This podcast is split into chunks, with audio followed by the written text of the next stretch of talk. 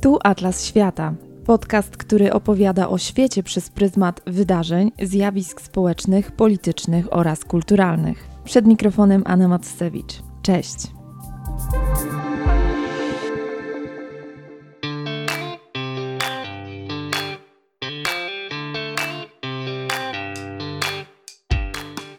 Ania Olejkobus pierwszy raz postawiła stopę na kontynencie afrykańskim w wieku 7 lat, a potem zaczęła wracać regularnie. Po przekroczeniu pięćdziesiątki nawet nie myśli o emeryturze od podróży. Sonia Wesolik została stewardesą, by spełniać marzenia o podróżowaniu. Po poważnym wypadku musiała nauczyć się żyć na nowo. Dziś porusza się na wózku i z podróży nie zrezygnowała. Kasia Pryczek spakowała się razem z córką i psem do domu na kółkach i przyjechały Europę z Polski po Adriatyk, a potem z Adriatyku po północ. W międzyczasie Kasia pracowała, a jej córka nie rezygnowała z nauki. Marta Błaszczak z plecakiem i solo podróżowała przez 5 miesięcy po Azji. Blond włosy, drobna budowa ciała. Mówi o sobie, że ma 1,50 m w kapeluszu. Wszystkie te dziewczyny spotkałam na gdańskich trampkach, spotkaniach podróżujących kobiet. Na scenie Europejskiego Centrum Solidarności, gdzie odbywał się festiwal, porozmawiałyśmy o podróżowaniu bez granic i barier, także o stereotypach i odnajdywaniu spełnienia w podróży. Zapraszam do wysłuchania naszej rozmowy.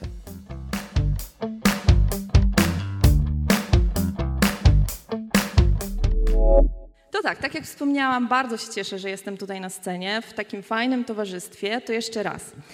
Sonia Wesolik po mojej prawej. Witam ponownie. Kasia Pryczek po mojej lewej.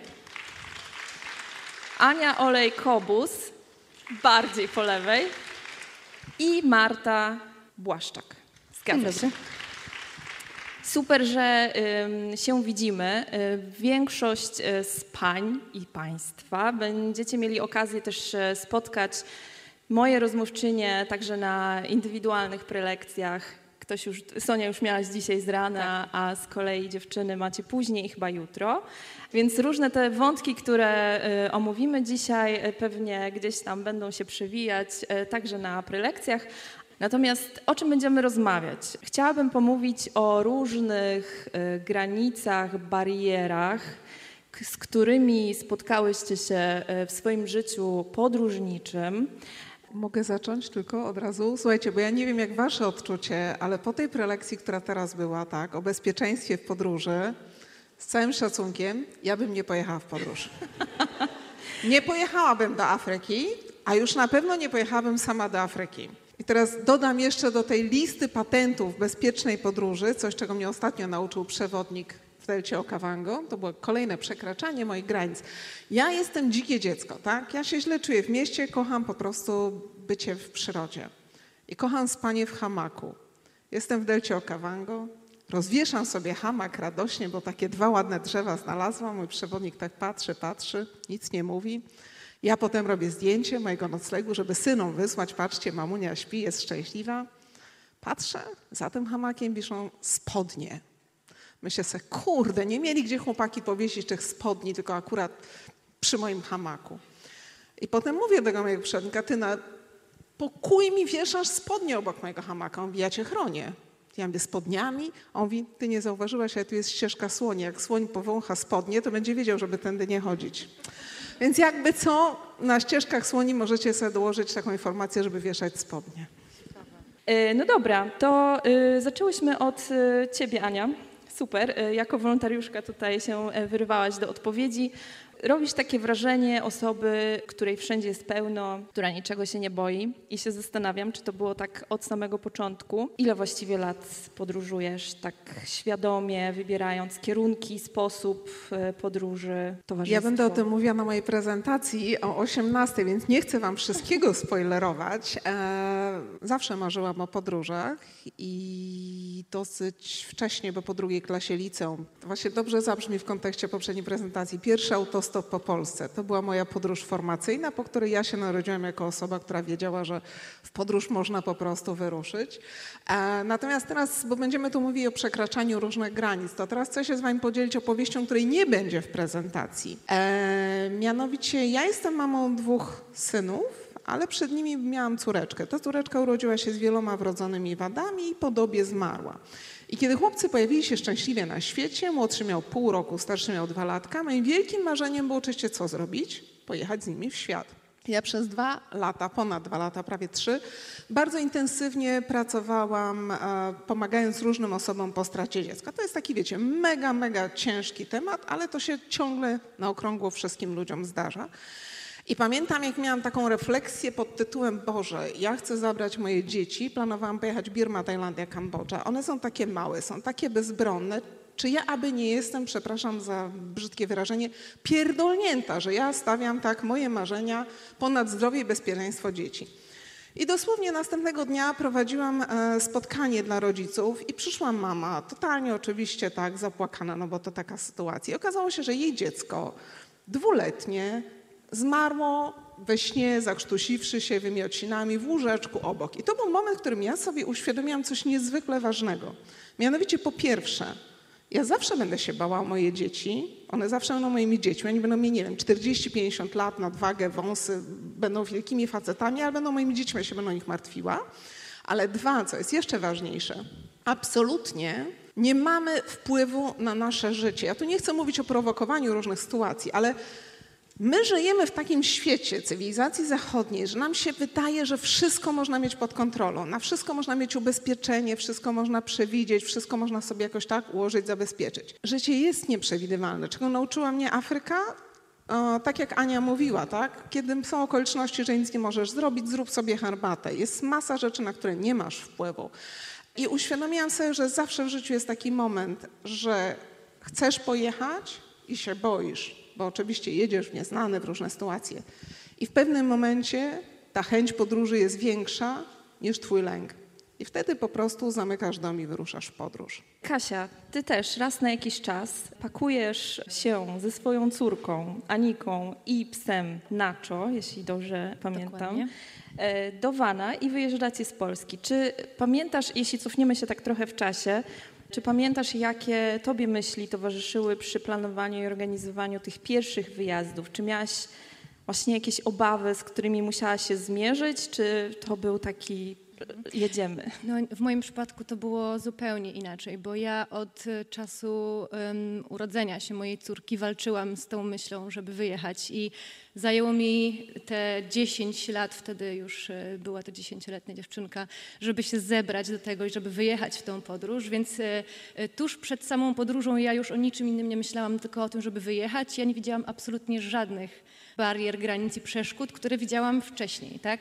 Natomiast e, no, ja biłam się z tymi myślami, ponieważ ja jako nastolatka, dwudziestolatka bardzo dużo podróżowałam sama. E, robiłam to zawsze e, niskobudżetowo, z plecakiem i w momencie, w którym na świat przyszła moja córka, a ja zostałam od razu właściwie samotną mamą, no to zderzyłam się z takim no zderzyłam się ze samą sobą, zderzyłam się też z otoczeniem, które, no w moim otoczeniu znalazło się dużo osób, które próbowały mi wybić to z głowy, tak, czyli no jak, ty teraz samotna matka, w ogóle z takim małym dzieckiem. Ja się zderzyłam z tymi opiniami tak, i oczekiwaniami otoczenia, no ale też ze swoimi jakimiś własnymi obawami i długo się z nimi biłam. Także u mnie ten proces był bardzo długi.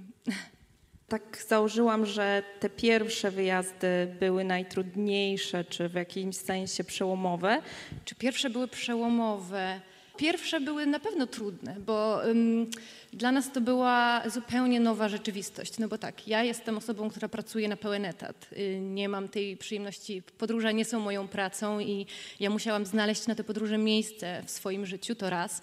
Dwa, no moja córka jest w wieku szkolnym, tak? Więc trzeba było zorganizować jej możliwość tej nauki. Więc ta pierwsza podróż, w którą się udałyśmy, no była dla nas taką logistyczną e, układanką, to był Tetris. My się próbowałyśmy przez bardzo długi czas dotrzeć e, i z tym miejscem, które mamy teraz, bo to jest raptem 6 metrów kwadratowych i jakby ze sposobem funkcjonowania w tym wanie.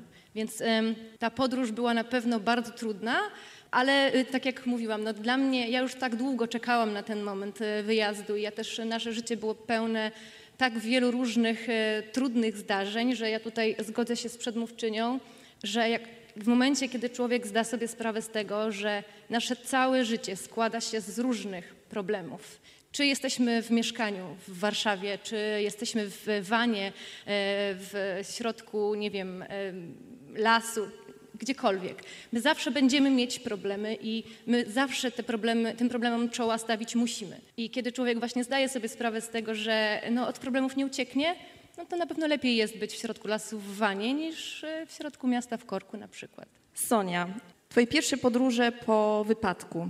Czy to były te najtrudniejsze, gdzie musiałaś odpowiedzieć sobie na wiele pytań, e, nie wiem, coś tam w głowie poprzestawiać, czy czy te wyzwania przyszły później? E, na pewno na początku, e, po straceniu mojej sprawności, musiałam pogodzić się z tym, że będę potrzebowała pomocy innych osób i e, przysłowiowo schować tę dumę do kieszeni.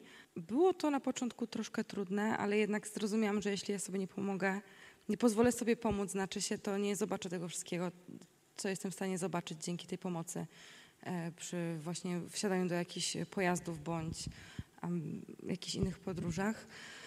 Trochę bałam się również o bezpieczeństwo moje, bo nie ucieknę za bardzo, prawda? Więc y, trzeba po prostu patrzeć trzeźwo na rzeczywistość. Nie jestem taką osobą, która wie, że myśli, że wszyscy są super ekstra zawsze przyjaźni i mówią w ogóle prawdę tobie, nawet przedstawiając się ty, kim są.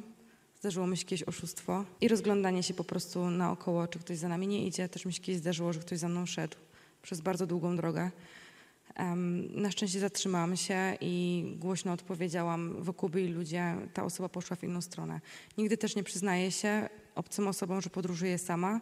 Zawsze podróżuję z tatą, bratem, chłopakiem, dziadkiem, wujkiem, wszystkimi mężczyznami moimi, którzy wiem, że mi nikt nie podskoczy, kiedy będzie wiedział, że jestem z taką grupką ludzi albo sobie po prostu ktoś odpuści. W hostelu jestem raczej szczera, jeśli chodzi o to, czy podróżuję sama, czy nie, no bo ludzie widzą. Poza tym ufam ludziom akurat w hostelach. Nigdy nic złego mi się nie przydarzyło. No i takie e, przełamanie się co do wyjścia z komfortu typu prze, prze, przestawiłam się na hostele i na początku mówię, kurczę, to jest takie mniej wygodne, mniej mniej dostosowane, ale jednak przekonałam się, że jest to warte spróbowania, bo nauczyłam się ja pokonywać swoje jakieś przeszkody w głowie, żeby spróbować na przykład innego sposobu przysiadania się gdzieś albo tak jak pokazywałam, niektóre krzesełka nie były dostosowane takie e, specjalistyczne, medyczne, tylko zwykłe krzesło z podwórka też mi nic nie zrobi, też dam radę się e, na nim wykąpać i tego użyć.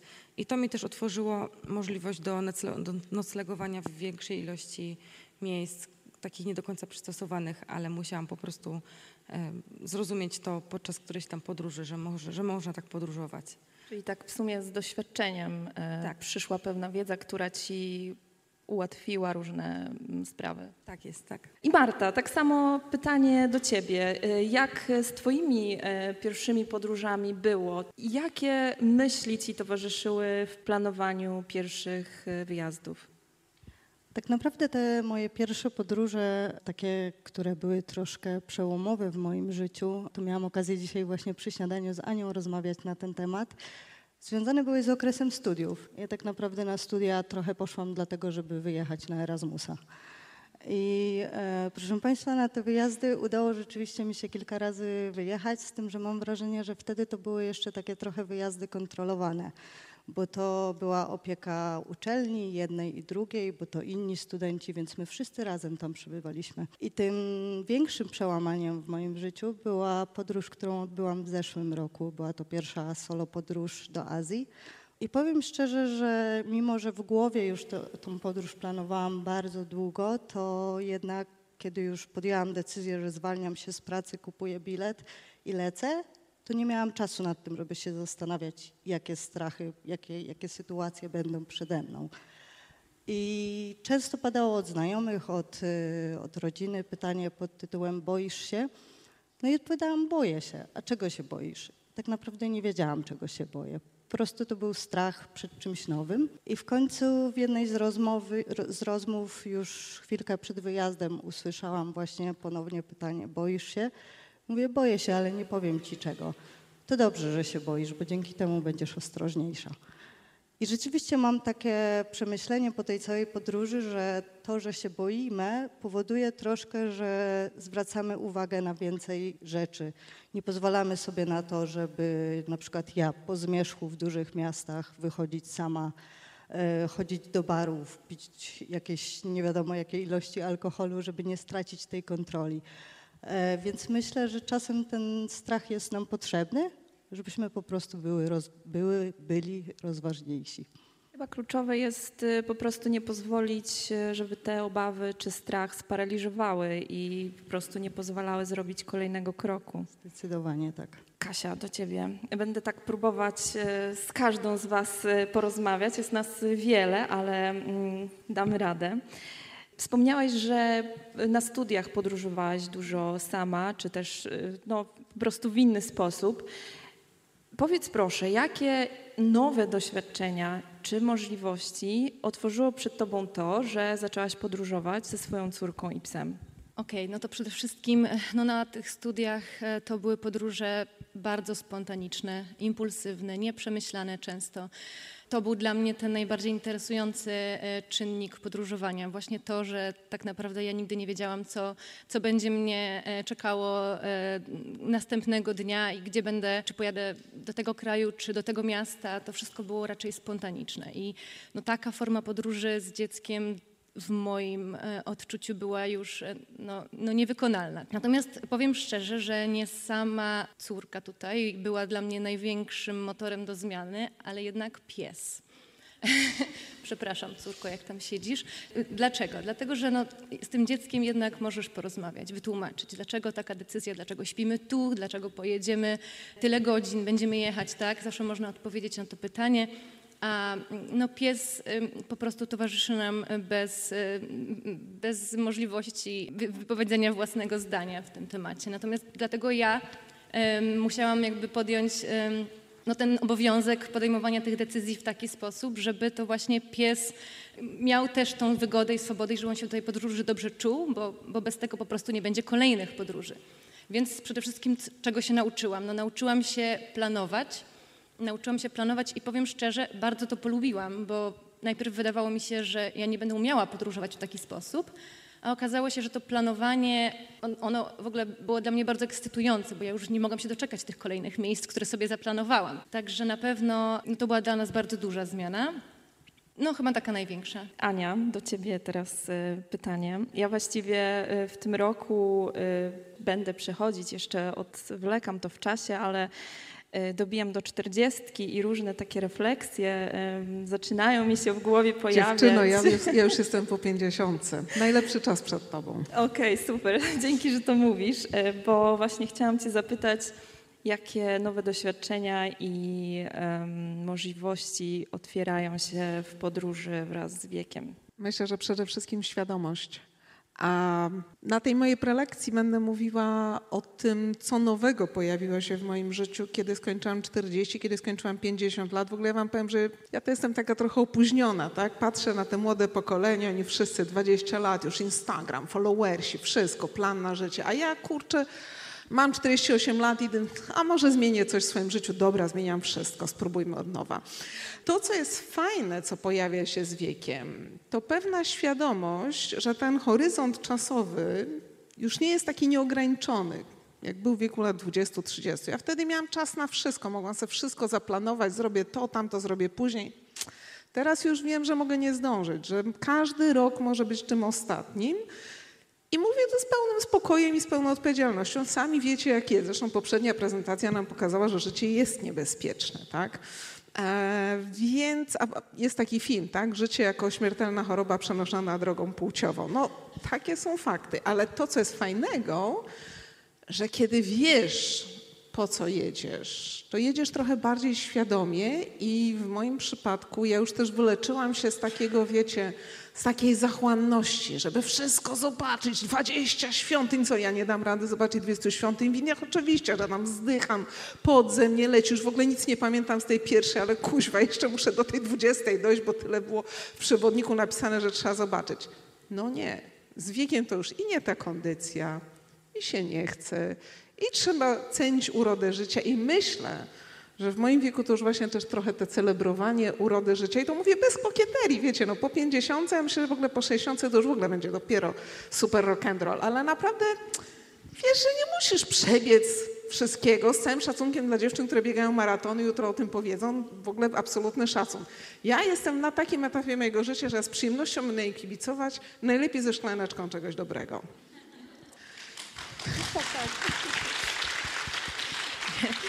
Ja jeszcze tylko tak chciałam coś dodać, bo tak mówiłam o tym planowaniu, planowaniu, taka nuda, nie? Wydaje się, że e, z takiego fajnego e, podróżowania e, na planowanie, ja mówię o tym w kontekście pozytywów, to dodam może inną historię, inny przykład tego, jak fajnie jest już podróżować, jak się ma dziecko i to będzie na pewno bardzo pozytywny przykład. Przypomina mi się taka podróż, to były wprawdzie tylko wakacje, jeszcze bym tego nie nazwała podróżą, ale wakacje, kiedy moja córka miała raptem 6 miesięcy, poleciałyśmy sobie na takie wakacje do Peru i no niektórzy mówili, że głupota, niektórzy, że odwaga no, z takim małym dzieckiem tyle godzin w samolocie, ale Anika okazała się przez całą podróż ani razu nie zapłakać. Po prostu śmiała się przez całą drogę. Wszystkie stewardessy zakochały się w niej i y, ustawiały się w kolejce, która y, następna będzie y, zajmować się nią, kiedy ja będę musiała iść do toalety. Aż ja, do momentu, kiedy jedna rozbiła bank i powiedziała, tu jest miejsce w biznes klasie.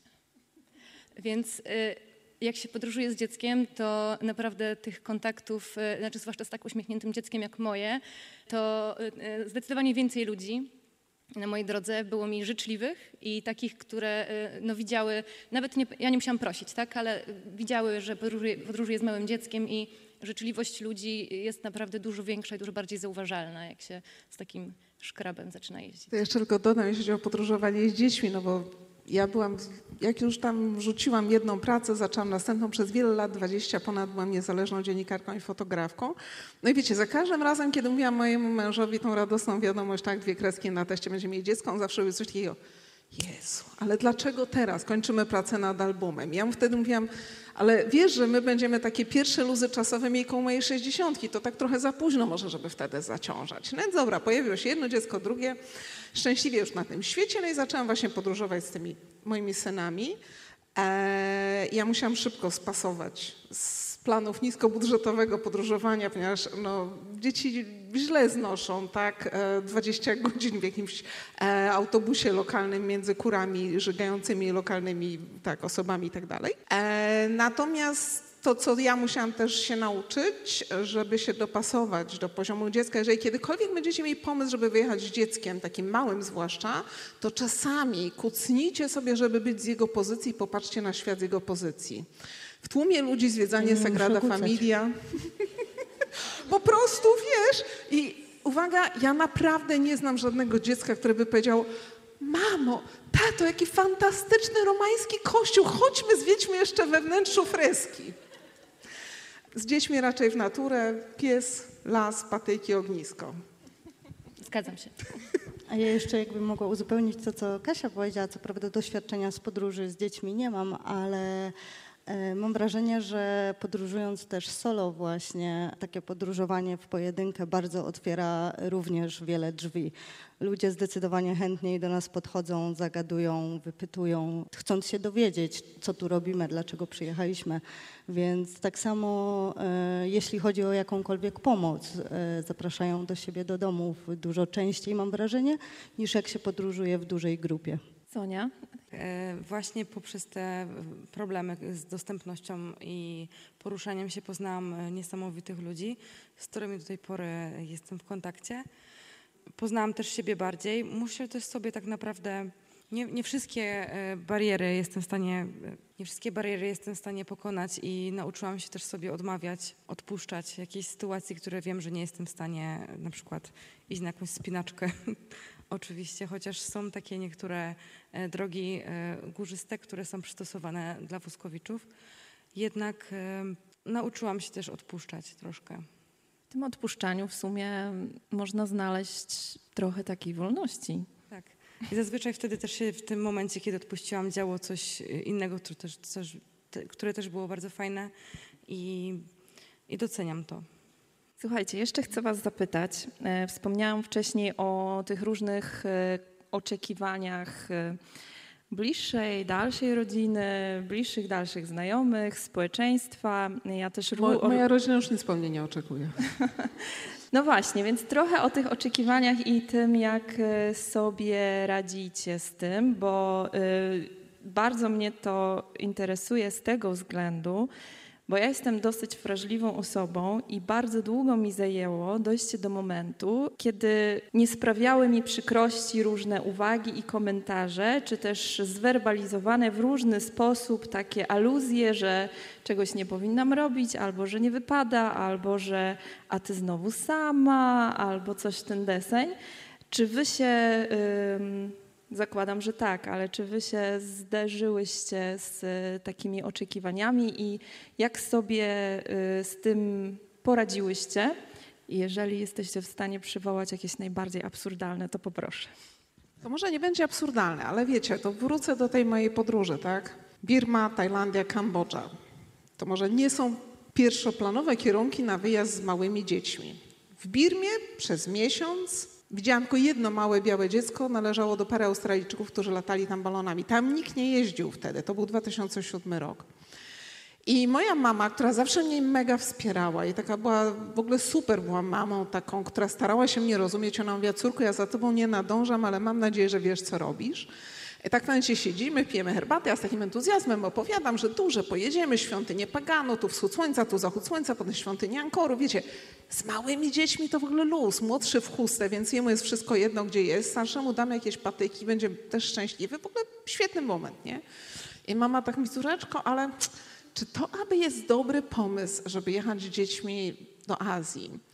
Ja tak patrzę na moją mamę, ja jak miałam 7 lat, moja mama miała możliwość wyjechania do taty na kontrakt do Nigerii. E, I ja tam mieszkałam pół roku. Zresztą no, zachorowałam tam na jakąś chorobę i byłam dwa dni nieprzytomna, ale wyleczyli mnie. Wtedy było 30 tysięcy Polaków, duża służba zdrowia tam. Ja tak patrzę na moją mamę i mówię tak, mamo, zabrałaś dwójkę dzieci do Afryki Równikowej. Ja bym tam nigdy w życiu dziecka nie zabrała. Wiesz, jak tam jest niebezpiecznie?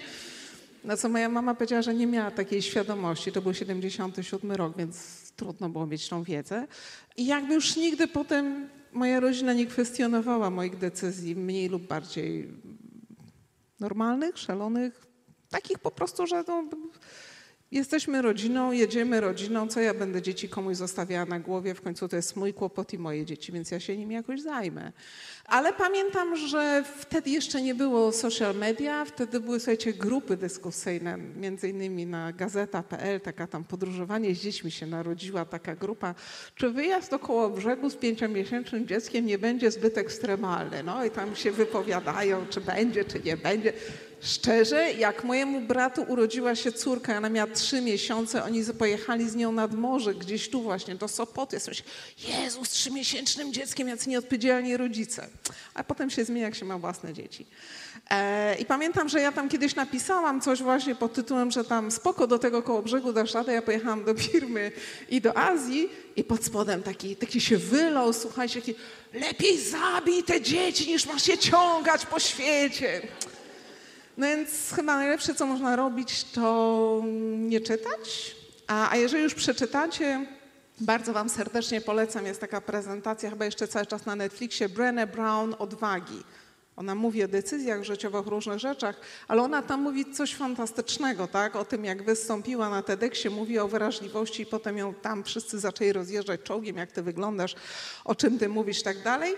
I ona przypomniała sobie takie słowa właśnie Teodora Roosevelta, który mówił, że kiedy będziesz leżała zakrwawiona, pokonana w walce, to pamiętaj, że ci wszyscy, którzy będą cię krytykować, to nie oni stali na ringu, to ty stałaś na ringu. E, I ci wszyscy ludzie, którzy mnie krytykują, tak, że wyjeżdżam, że z dziećmi, że solo, że do Afryki, że znowu, no z całym szacunkiem, to jest moje życie, tak? A oni często właśnie no, nawet do koło brzegu nie dotarli, bo to było za daleko. Więc nie przyjmujcie krytyki od osób, które nie są dla was autorytetami, zwłaszcza teraz w dobie współczesnych social mediów. Wszyscy są specjalistami od wszystkiego i na pewno najlepiej wiedzą, jak pokierować waszym życiem, waszymi pieniędzmi, waszymi wyborami. Pokażcie im któryś palec, który chcecie. To wybór należy do was. No dobra, to, e, no to e, jeśli o mnie chodzi, to ja mam takie dwie cechy charakteru. Pierwsza to jest taka mm, impulsywność. Ja podejmuję decyzje bardzo impulsywnie. A druga, która mi nie pomaga za bardzo skontrować tej pierwszej, to taka, że ja, że ja nie, nienawidzę, jak ludzie mi mówią, że czegoś nie mogę zrobić. I e, ja nie mogę, potrzymaj moje piwo. Dokładnie. I to jakby te dwie cechy, one, one są mieszanką wybuchową, bo jak ja wpadam na jakiś głupi często pomysł i ja słyszę od kogoś, nie, ale to jest głupie, naprawdę nie rób tego, to w mojej głowie pojawia się pomysł, nie, okej, okay, to zrobię to, tak? I tak w moim życiu, e, no ja jestem, dlatego jestem osobą, która przeszła w życiu bardzo dużo różnych takich gwałtownych zmian i już e, jadąc w podróż, no już byłam prawiona w tym, w tym odpieraniu tej krytyki e, z zewnątrz. Moja rodzina na szczęście zawsze bardzo wspierała wszystkie moje głupie pomysły, bo zauważyli, że no, ostatecznie nie wychodzi z nich nic głupiego. E, one się wszystkie jakoś tak obracają na moją korzyść na koniec. Natomiast no, najbliższe otoczenie bardzo często próbowało mi wmówić, że no, samotna podróż z dzieckiem, okej, okay, to nie jest coś nowego, tak? Kobiety, ludzie jeżdżą z dziećmi e, w podróż i tak dalej, ale oczywiście takie stereotypowe łatki, ja kobieta sama vanem z dzieckiem i z psem, no więc w sumie z dwójką dzieci, tak? A jak ci się zepsuje samochód, kto wymieni koło? Kto wymieni koło, tak? No, tak, jakbyśmy, tak, jakbyśmy nie mieli, tak jakbyśmy nie mieli ubezpieczenia. Wiadomo, że do takiej podróży człowiek się przygotowuje i, e, i że sytuacje się zdarzają. No jak mi się w Warszawie e, zepsuje samochód, to zadzwonię po ubezpieczyciel, do ubezpieczyciela i dokładnie tak samo wygląda to w podróży. Także no ja już e, powiedzmy zmierzyłam się z tymi, zmierzyłam się z bardzo wieloma pytaniami. Nie boisz się? A czy bierzesz psa dlatego, żeby cię obronił? Jak ktoś zna Haskie, to wie, że one raczej e, puściłyby złodzieja czy potencjalnego e, złoczyńcę do samochodu, jeszcze by poczęstowały go swoim, e, swoimi zabawkami czy tam jedzeniem, cokolwiek. Także zdecydowanie nie. Natomiast tak, gdzieś mi się wydaje, że w moim życiu przez całe życie ścieram się z różnymi stereotypami i tak, mieszanka wybuchowa moich cech sprawia, że niestety powtarzam cały czas te same nie błędy, ale mm, nadal podejmuje bardzo dużo impulsywnych decyzji i myślę, że kolejne podróże też będą wynikiem takich decyzji. E, zaraz przekażę to pytanie do Soni i Marty, ale chcę powiedzieć, że też e, mamy czas przewidziany na jedno, dwa pytania z publiczności, więc jeżeli ktoś by chciał zadać, to proszę już się nad tym zastanawiać. Marta, teraz y, Twoja kolej. Teraz Pytanie ja, tak. o radzenie sobie z oczekiwaniami i komentarzami innych. E, ja myślę sobie trochę, że w przeciwieństwie do Kasi, ja jestem osobą, która zanim podejmie jakąś decyzję, bardzo długo ją w głowie przemyślowuje. E, odpowiada sobie na wszystkie za i przeciw, robię listę za, przeciw i tak dalej. I wtedy, kiedy w końcu decyduję, że tak, to jest to, co ja chcę zrobić, i zaczynam to komunikować na głos, to już jestem przygotowana też na te wszystkie pytania e, pod tytułem a po co ci to, a oszalałaś, e, nie masz co robić i tak dalej. I one najczęściej nie padają. Najbardziej, co mi się kojarzy, co pada, to yy, ponieważ zazwyczaj w pierwszej kolejności komunikuję to moim najbliższym, czyli rodzicom, rodzeństwu. I najczęściej kojarzę mojego tatę, który mówi wówczas: Jezus, ja się z Tobą wykończę. E, na tym się kończy. E, później e, trwają przygotowania. Oczywiście zawsze mm, dostaję jakieś rady, co mam zrobić, ale tak jak Kasia powiedziała, no, przygotowując się do takiej wyprawy, przygotowujemy się na różne ewentualności, także, także myślę sobie, że w moim przypadku te oczekiwania ja realizuję siebie i wszyscy są szczęśliwi, a znowu odwołując się do taty, to chyba częściej on dostaje pytanie, a ty jej pozwolisz na to? Mój tata wtedy odpowiada, przecież ona ma 30 lat. Co to ma za znaczenie, czy ja pozwolę, czy nie? Sonia? E, w moim, w moim przypadku e, rodzina zareagowała e, pozytywnie. Na pewno byli zestresowani rodzice tą sytuacją, ale oni od zawsze wspierali mnie z moimi planami na życie i trzymali kciuki. Dziadek typu wykończysz nas, tak jak ty powiedziałaś, nie? że co ty znowu wymyśliłaś, gdzie ty znowu lecisz. A ludzie spoza rodziny no to na początku byli troszkę zszokowani, że chcę sama pojechać gdzieś na wózku. No przecież będziesz potrzebowała tyle pomocy w tylu miejscach, z tyloma sytuacjami. i zgadzam się z tym, potrzebuję tej pomocy, ale tę pomoc dostaje się od ludzi, których spotyka się na swojej drodze albo przez y, zorganizowaną pomoc, tak jak na lotnisku. Chociaż kiedyś lecąc z Oslo do Stanów, e, Oslo do Nowego Jorku, pani na gejcie już zapytała się, gdzie jest osoba mi towarzysząca, z którą lecę. Mówi, nie ma. Mówi, no to pani nie może lecieć. Ja mówię, czemu? Bo pani nie skorzysta z toalety.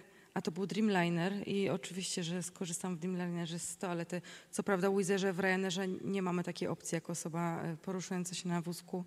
I ja byłam w szoku i gdybym ja wcześniej nie miała doświadczenia swojego z poprzedniej pracy na lotnisku i w samolocie, mogłabym odpuścić słysząc coś takiego, tak? Ciekawe, czy po prostu ktoś już taki był, kto po prostu poddał się na tym lotnisku, mówi to nie lecę, jak się nie wysikam, to się mam posikać w samolocie. I ta osoba po prostu nie była odpowiednio wykwalifikowana, ale uświadomiłam ją i przeprosili mnie. Oczekiwałam jakiegoś lepszego miejsca w biznes klasie, to się nie zdarzyło niestety. A Bo nie miałeś dziecka ze sugerowałam. sobą. Słucham? Bo nie miałaś ze sobą dziecka. Tak, i pieska. no. I ludzie mm, w hostelach też się dziwią, że jestem sama, bo to jest bardzo rzadko spotykane, myślę, ale jest to możliwe.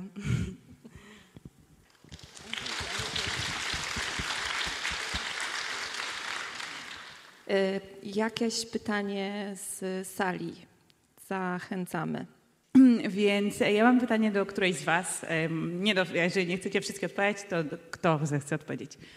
E, Czy uważacie albo uważasz, że w dobie dzisiejszych mediów społecznościowych i Instagrama, Facebooka, czy zmienia się nasze postrzeganie świata? I jeżeli się zmienia na lepsze, to dlaczego? A jak na gorsze, to dlaczego? Ja może zacznę tak szybko e, z własnego doświadczenia. Moim zdaniem mega zmienia. E, choćby dlatego, że no teraz wiecie na pewno oglądając Instagrama, jak popularny jest van life i ile, ile zasypuje nas e, takich pięknych obrazków, nie? że stoi van na brzegu, na klifie, na zachodzie słońca jest pusto i w ogóle jest tylko ten śpiew ptaków, szum fal i tak dalej. I ja pojechałam w ogóle w pierwszą podróż z takim właśnie nastawieniem, bo się naoglądałam tych wszystkich zdjęć na Instagramie i na mm, innych social mediach i pojechałam, mówię, będę mieszkać tak na dziko w naturze, nie? Ale zderzyłam się z tym, że no, nasze europejskie prawo e, niestety nie pozwala za bardzo na takie e, życie. I mimo tego, że są tacy, co próbują i e, okej, e, to jednak większa część Europy bardzo surowo kara takich, którzy próbują sobie taki fajny spot na dziko znaleźć. A jak już się znajdzie jakiś taki spot, który jest powiedzmy względnie dziki, to jest w nim tak dużo ludzi, jeżeli jest legalny, że no to taki, tego zdjęcia pięknego z e, samotnym vanem w naturze no nie ma szans zrobić. Także e, ja musiałam też zaakceptować to, że ten van life to jest tak naprawdę w 90% czasu spanie na kempingach, albo pełnych ludzi parkingach, ewentualnie w ciągu dnia bez noclegów, znajdowanie sobie fajnych spotów i e, ten czas takiego chilloutu właśnie bez ludzi, bez e, tłumów e, za dnia. Ja myślę, ja myślę, że to jest tak, to jest w ogóle temat rzeka, na w ogóle osobny panel i ja już tutaj, Anita, naprawdę, na przyszły rok to będzie świetna stola do pogadania. Dwie rzeczy, tak w największym skrócie. Po pierwsze to, o czym Kasia powiedziała, przekłamywanie rzeczywistości. Ja jestem fotografką od ponad 20 lat, wierzcie mi. Ja potrafię zrobić takie zdjęcia, że będziecie myśleli, że to jest tylko ten Lampart na tym wilczym leczu i dookoła nikogo nie ma. A potem biorę drugi aparat, szeroki kadr i tam jest na przykład 20 samochodów dookoła. Oni wszyscy robią samotnego Lamparta na Wilczym Leczu. I potem myślisz, że jedziesz do, na safari i po prostu nikogo nie będzie, tylko tych dzika natura.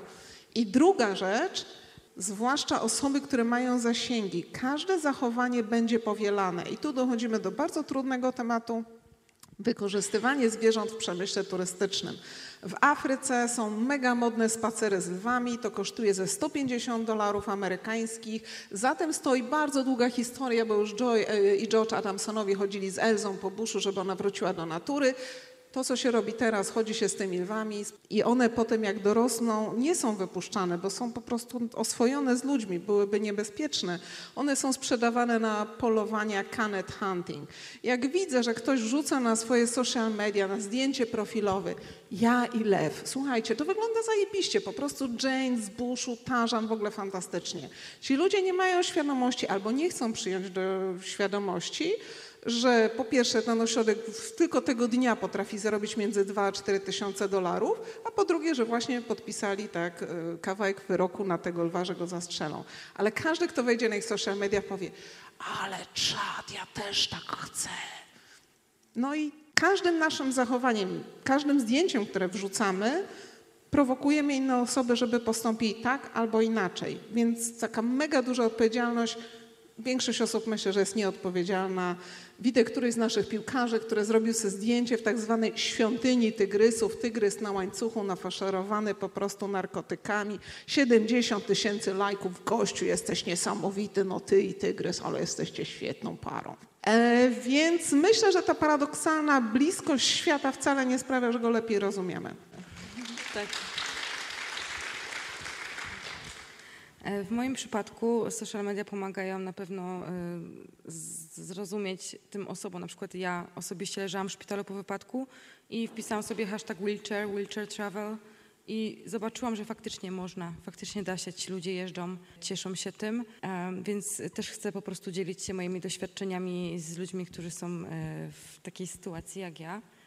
A druga strona tego medalu jest trochę niebezpieczne dzielić się swoją live location, jak się na, na żywo wrzucasz y, na Insta Stories, jestem tutaj, jestem tutaj, teraz idę tam. Jeśli A ktoś dom chce... został bez opieki. Tak, e, nawet, ale chodzi też o to, że ktoś cię może śledzić. Ja byłam w Polsce śledzona przez jedną osobę. Nie, sta, nie, nie zdarzyło się to za granicą, ale to nauczyło mnie, żeby nie pokazywać, gdzie ty na przykład codziennie chodzisz na siłownię, bo ta osoba tam przyjdzie. Nie pokazywać tych miejsc, y, gdzie jesteś tu i teraz, bo jesteś wtedy y, łatwiejsza do schwytania, że tak powiem. Nie chcę stresować was, że ktoś was śledzi czy coś, ale trzeba być świadomym tego, że jest się wtedy łatwym do namierzenia, a różne sytuacje i różni ludzie są w internecie, tym bardziej jest również e, ciemna strona internetu jest bardzo głęboka generalnie, więc trzeba po prostu być ostrożnym również w social mediach. No z mojej strony krótko, bo w sumie muszę się zgodzić z moimi przedmówczyniami i myślę, że Instagram ma bardzo wielką siłę e, na to, na, na podróże, na to, jak podróżujemy na świat. I może to być obrócone pozytywnie, tak jak powiedziała Sonia, czyli dało jej to motywację do tego, żeby po wypadku się ruszyć, żeby poznawać świat, żeby coś robić ale może też mieć skutki negatywne, o których wspomniała Ania, więc musimy bardzo ostrożnie, moim zdaniem, z niego korzystać. Czas nas y, goni mocno i jeszcze, y, żeby zostawić y, dla Was czas na przerwę dłuższą, ostatnie pytanie, na które poproszę odpowiedzieć dwoma zdaniami max. Jest takie fajne angielskie słowo empowerment. Myślę, że jakby nie znam dobrego odpowiednika po polsku chodzi o wzmocnienie, ale chodzi o takie wzmocnienie od e, środka, od wewnątrz. Powiedzcie proszę mm, w Waszym przypadku, co jest najbardziej, albo było, albo jest najbardziej pomocne w budowaniu takiego poczucia sprawczości, żeby właśnie iść do przodu. O 18 zapraszam na moją prezentację. Ja też chyba nie będę tutaj odpowiadać na to pytanie, spoilerując e, swoją prelekcję, która będzie Ale nie, dobrze, wiesz co, dobra, dwa zdania. Poznanie siebie i poznanie, co sprawia, że ja jestem szczęśliwą kobietą, a reszta o 18.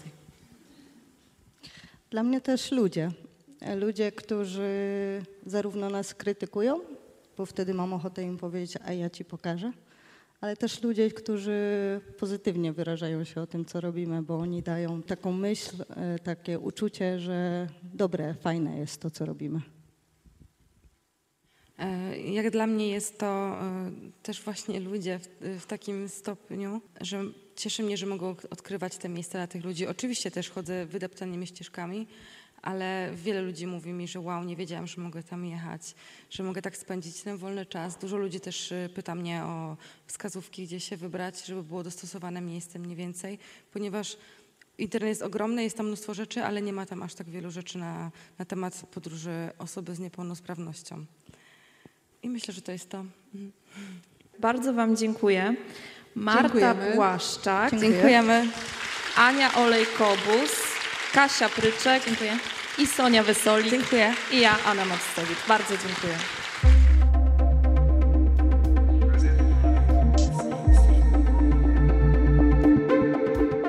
Wszystkie odcinki podcastu Atlas Świata znajdziecie na stronie atlas-świata.pl, na YouTubie, na Spotify i w innych serwisach, gdzie lubicie słuchać podcastów. Obserwujcie, komentujcie i dzielcie się linkiem do Atlasu z innymi.